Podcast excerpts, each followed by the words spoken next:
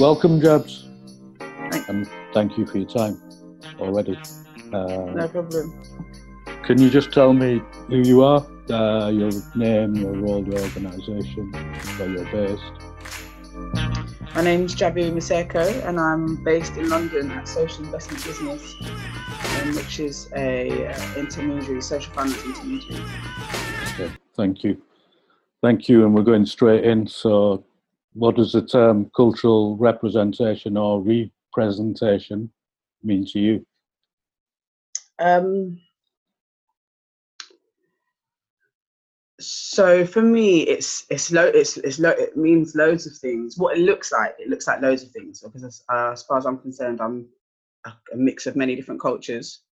So uh, the cultural representation is, it, to me, it just it looks like everything that I know and have grown up with. It, it should look like that. Uh, it means that so within the workplace, it means that people I don't feel excluded or different Mm. because there's people that look like me, that sound like me, that know what I'm talking about when I talk about my food or when I talk about my music. Uh, people I can relate to, uh, and so that yeah, that's what that means to me in the workplace, cultural representation. Okay, thank you. And what does the term dominant cultural bias mean to you? Mm, dominant cult, dominant cultural bias. It what it looks like to me is kind of my everyday life, really. Working in uh, in central London, where um, people don't look like me, they don't speak like me, uh, we don't have the same education. Um, despite living and growing up in the same city, uh, everything is uh, all of our lots of our upbringing has been completely different because of money, because of schooling, because of religion, uh, experiences around police, around hospitals, uh, around all the things that really make you uh, who you are and give you the experiences that, ch- that change your life. Mhm. Basically, yeah, like so. Basically, what I'm surrounded by, um, an idea, a kind of general idea across people, even people that look different, but across people, just across people, the, the majority of people, uh, the biases around minorities and um, uh, mi- minority, yeah, minority groups, basically marginalized groups. Dominant cultural bias. Um, what that looks like to me in the workplace, for instance, is the comment that I was my somebody in my workplace has told me over three or four times actually that they they used to smoke weed in a very suggestive Mhm. way Mhm. as if uh, it was something that we may be able to relate on. Now, I don't for a second think that they didn't that they asked uh, my white middle class counterpart the same question. Uh, that you know, that someone that sits next to me and does the same job as me, and Mhm. uh, I don't, I don't, and so that, so that, and that kind of dominant bias uh, it is is everywhere. It's in every single thing that I do. It's it's where it's in the surprise in people's voices when I tell people I'm vegetarian. Yeah. it's it's in the surprise in um it's it's in the desperateness in my director's voice when we're talking about race to ask me to speak up first and what my Mm. opinion is Mhm. it's uh it's yeah so it's very much um embedded in in in in my work Mm. and in in my city yeah, and pervades a lot of environments, or maybe even all. It could be argued, Mm. right? mm, mm. Okay, cool. Uh, and you've started, I suppose, on on the next point. Uh, so it's can you share any examples of when you may have witnessed, experienced, or contributed to some of these biases throughout your life? Mm. So I know it's Um, threefold. So witnessed, experienced, yeah, witness biases. So yeah, so I've so witness for me would be kind of just really uh w- spending a lot of time witnessing very insensitive. So it's very strange. These kind of comments that are s- supposed to be, or I'm assuming, I'd like to think that uh, comments made by individuals that are wanting to be inclusive and wanting to be um, yeah to be inclusive and wants things that they say to not be naive and to not be biased actually doing the complete opposite with, with what they say in the comments that they make Mhm. um and i'm not going to penalize i'm not going to well i mean i could say like just one uh one example that isn't is it's insulting but it wasn't meant to be insulting but it's kind of they're the kind of that's the kind of narrative across my my working space. So just kind of asking the only asking someone muslim for instance in the in the team about someone else muslim in the team because they must know because they're the only other muslim in the team and so obviously their opinions uh, would be the same. Not. So yeah. So basically uh, th- that kind of uh, that kind of thing and just kind of hearing it happen across the workspace or you know hearing kind of really naive comments that lots of people roll their eyes at and go oh well you're naive but actually the person that uh, they're making assumptions about or whatever is is the one that's most um it's, it's, it's abusive basically it's, it's abusive Thank you. And so, moving on, what do you think uh, some of the symptoms of lack of cultural representation within organisations, within, yeah, within the funding sector specifically, if you like? Well just just just that just that i think. So yeah i think ta- t- because that that bias is um it's actually a culture that it's in itself. Um it's that that's the kind of behavior. So so little microaggressions that people that are very abusive to someone who's marginalized um to someone who you know people kind of saying uh i say for instance i'm i'm i'm working class. People saying things like if you need if you want the cheaper version or if you need the cheaper version here you can get it. Or if you're trying to save some money you know talking about a product that they might have bought themselves but kind of telling me that it's i can buy it from a different place and it'll be cheaper. Yeah, fits Uh, the lifestyle and that they- they already know. exactly exactly. And they of course know how much i've got to spend on what i want to buy and so they've made and that is that culture is very much a symptom of uh of this bias that kind of those kind of like idiotic comments really to be honest and insensitivities around uh you know another example then going back to the last, last question was like uh um someone saying i don't know how these people these people so these these one of the my biggest pet hates is the these people Mhm. and in grant making we describe people we describe organizations we describe beneficiaries as beneficiaries or these people and as we're constantly um we're constantly using othering terms um, as a way, and it's eh, as a way of redefining our power. I think I think that's really where it comes from. Um, just embedding that culture from all the way from D- CEO and director down to, or not down to, but you know, all the way to a more uh, to the to the security at the door of Mhm. of, of the office building, we're referring to all the others as beneficiaries.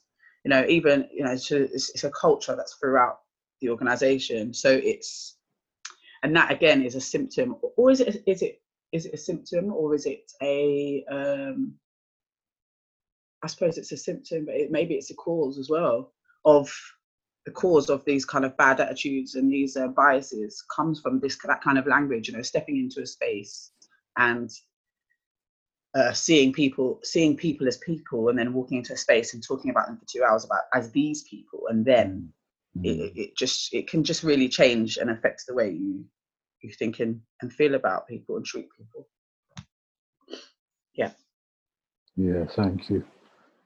Uh, so, what are some of the approaches and system changes needed to improve or widen cultural representation? So in the within my organisation Within, yeah, your organisation, within and the sector. the, the sector as a whole, yeah, Mm. Think might go across the board. Well, I think like uh, so. Just going back back to last to my last answer, then I think this idea of othering has to be really looked at. Um, I think there's there's something to be said for uh, an uh, an industry or a sector, if you like, that that is built of on supporting people, um, but is also built off of people's misfortune, right? Let's just be honest, because it, wouldn't, it wouldn't exist if we weren't supporting people that need support or organisations that need support. So just really looking back, you know, to, all the way back to where that comes from and unweaving it and making it make sense to the people that need it the most. Um, because it has been a, it has it has it looks to me like and it being bang in the middle of it it looks like a, a big um mess really of others of otherings just all of that there's one small select group of people that understand how others work and understand what others need and you know and that I think it's been it's been the way, from the beginning. And I said system change. I would say system. I said reform. Um, yeah, that's uh, yeah, that's what I'd say. And what that looks like, I mean, that looks like blind recruitment. That looks like bottom up uh, evaluation.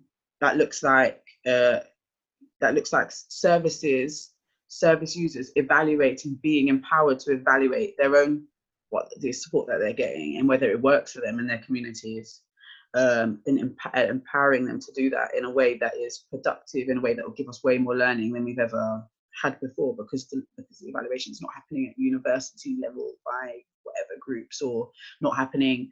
Um, because we want it to happen because we, we're not going to give you your next load of money if it doesn't. But actually are we learning about what communities need? Are we are are we going to them with the money um, rather than asking them to come to us for the money? Um, are we yeah i mean it's yeah system yeah system reform completely uh yeah and there's loads of difference i mean that varies and i mean it looks like like i said it looks like different recruitment it looks like uh uh, evaluating differently. It looks like thinking about theory of change and what who are they for and who what do they mean. Um, it, it looks at people, humans, as opposed to beneficiaries. Um, yeah. Okay, thank you. Uh, so, again, building on that, what are some of the benefits of widening cultural representation within organisations? Accountability. I think we've got a massive culture. I think the culture at the moment in the sector and the grant make in, in the charity sector is that uh like we've discussed this before is that basically everybody has to have all the all of the big funders for instance have to have have all the answers. They think they have all the answers. They won't say they haven't got all the answers and they won't say they're not doing things right. So you can't learn anything. Uh, so the benefits of, of of having people that want to be held accountable because they're from the communities Hmm. they want it to work they don't want to just act like they know what they know and that's it. And the same that was what was what was 10 years ago is the same now. They don't they're not interested in that. There uh, there's a much more uh, there'll be a much more need for or there is a need for uh, this emotion emotion in, across the sector that's not orig- that wa- hasn't been there that i don't see uh, really in especially in, in leadership teams. Because and and and i mean doesn't mean that they're not great people and they're not their intentions aren't great but how can you be Hmm. all the way emotionally invested in something when you don't understand it and when you're not part of it Mm. so like and i just think that that just changes everything and it doesn't just start with women i'm afraid because there are lots of women across the sector uh, doing really amazing wonderful things but we don't just go okay well we're half now 70% of our staff are women, we must have emotion embedded. We must have emotion embedded in our work, and we must know what we're doing. Mm. No, no. Are, do the women look and talk like the beneficiaries we speak about? Do they understand the issues that those, those people face?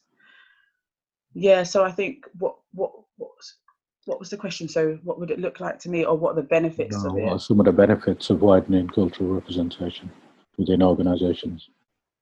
Yeah, so the benefits are emotion, productivity, uh, um, real, real support. Really, what the sector claims to do, actually starting to happen.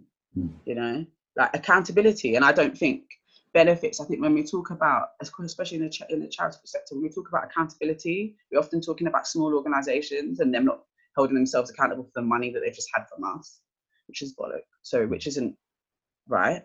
Mm. Uh, when we talk about accountability, we talk about beneficiaries being accountable, um, but we don't talk about us being accountable for where we put our money and how we support. You know, we don't. You know, we we just don't do that. We're not having huge. We're supposed to be having huge, huge internal conversations first. You know, fix your house before you fix anyone else's. That kind of. Uh, so I think accountability would be a very positive thing, and uh, and we'd benefit and want to be one of the benefits of cultural um, cultural representation. Thank you. What's the key drawback of doing nothing? Well, it's just a bit of the same. I think the key drawback of doing nothing.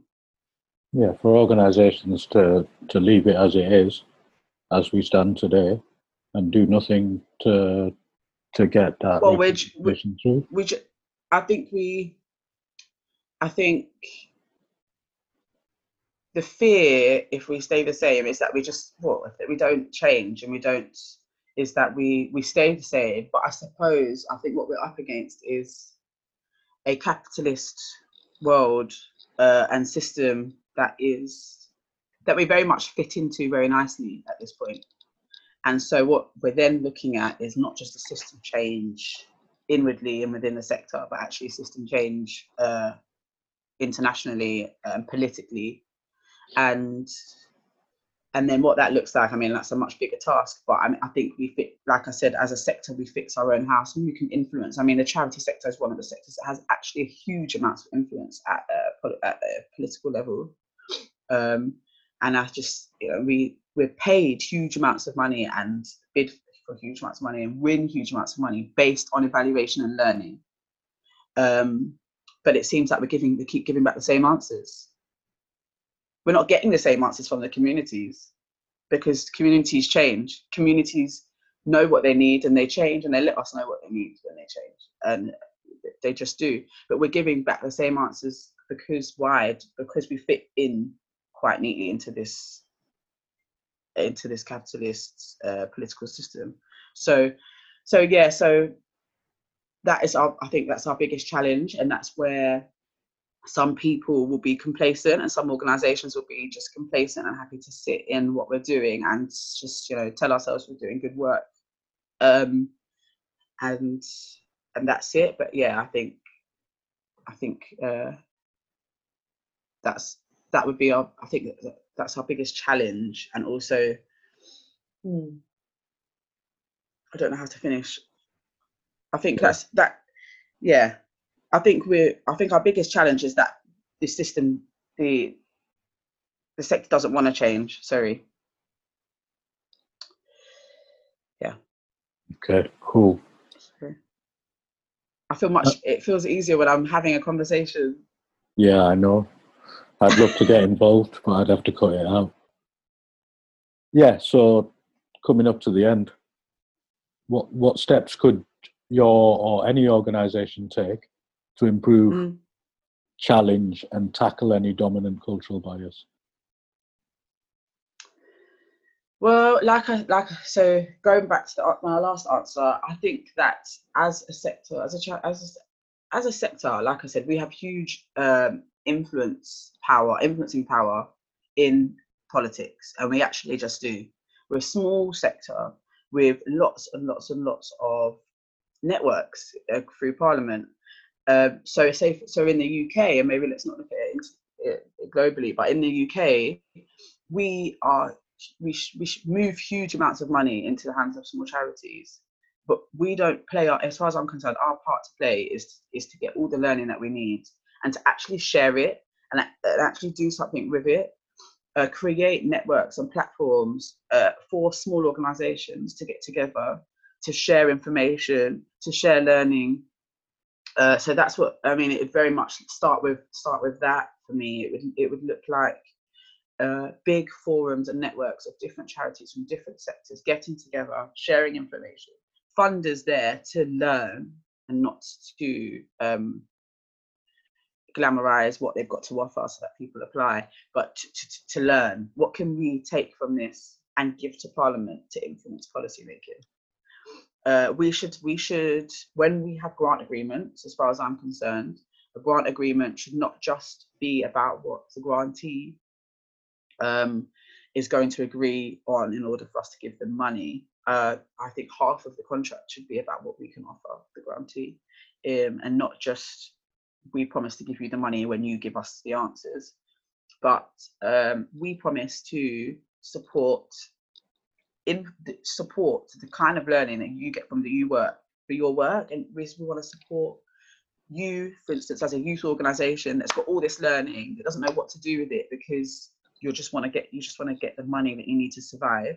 We're going to take all of that for you. We're going to pay university to put it into some very uh, a, very clever piece of, of report writing and we're going to get take that into parliament and we're going to make a noise about it and we're going to help. We're going to not just make impact reports for ourselves um, just to make ourselves look pretty. Uh, but we're going to do impact reports for small organizations that haven't got access to any of that kind of publishing writers, um, you know, so that they can show their local authorities, so they can show Parliament what they're doing. Uh, I think we should just, I think that's what that would look like for me. Again, recruit recruitment internally, but of grantees as well. Like I think we should just be uh, I don't think I don't I really don't like this kind of sit back and let them come to us approach. I feel like if we I feel like we should be bidding for money that we know is needed on the streets. First of all, finding out we've got huge amounts of money. We should be finding out where going out there asking on the streets where does our money need to be spent, and then we should bid for that exact money, mm-hmm. and then we should we should draw out uh, assessment process that works for where the money is needed. Uh, um, and, and, and then we should we should evaluate the work alongside um, the providers and make it and make it and make it make it count. So okay, yeah. Thank you. Thank you. All right. Thanks, Jabs. Uh, yeah. Anything else you'd like to say that's prompted from discussions or anything else you'd like to say? Yes. and another thing I'd say is uh, especially in oh, I would what would I say? I'd say that there, there needs to be a massive shift in what we look like to so not just uh, not just rate like racially or demographically well yeah but demographics i think that say for instance my office that's in central london i think my office should be split into four buildings and should be put in some of the most uh, needy communities, mm. um, we should be split. It might not be convenient. Convenient. It might not be comfortable. We should be split. We should be working in communities we're supporting. I currently work in Southwark, where I get my train, and I'm very comfortable in. And we move the homeless people from out the front. I work for a charity. You know, yeah, we should yeah. be on. We should be putting money uh, into the hands, say, for instance, of local authorities that own rundown buildings in communities um, outside of posh places like Southwark and Central City of London. You know, we should be putting money into Haringey Council, we should be putting money into Lewisham Council, into Croydon Council's hands so that we can reopen buildings. We should be looking about uh, looking at doing our work differently, even down to the buildings that we sit in. Cool. Thank you, Jabs. Okay. And thank you for your time and said peace. Thanks, Manny.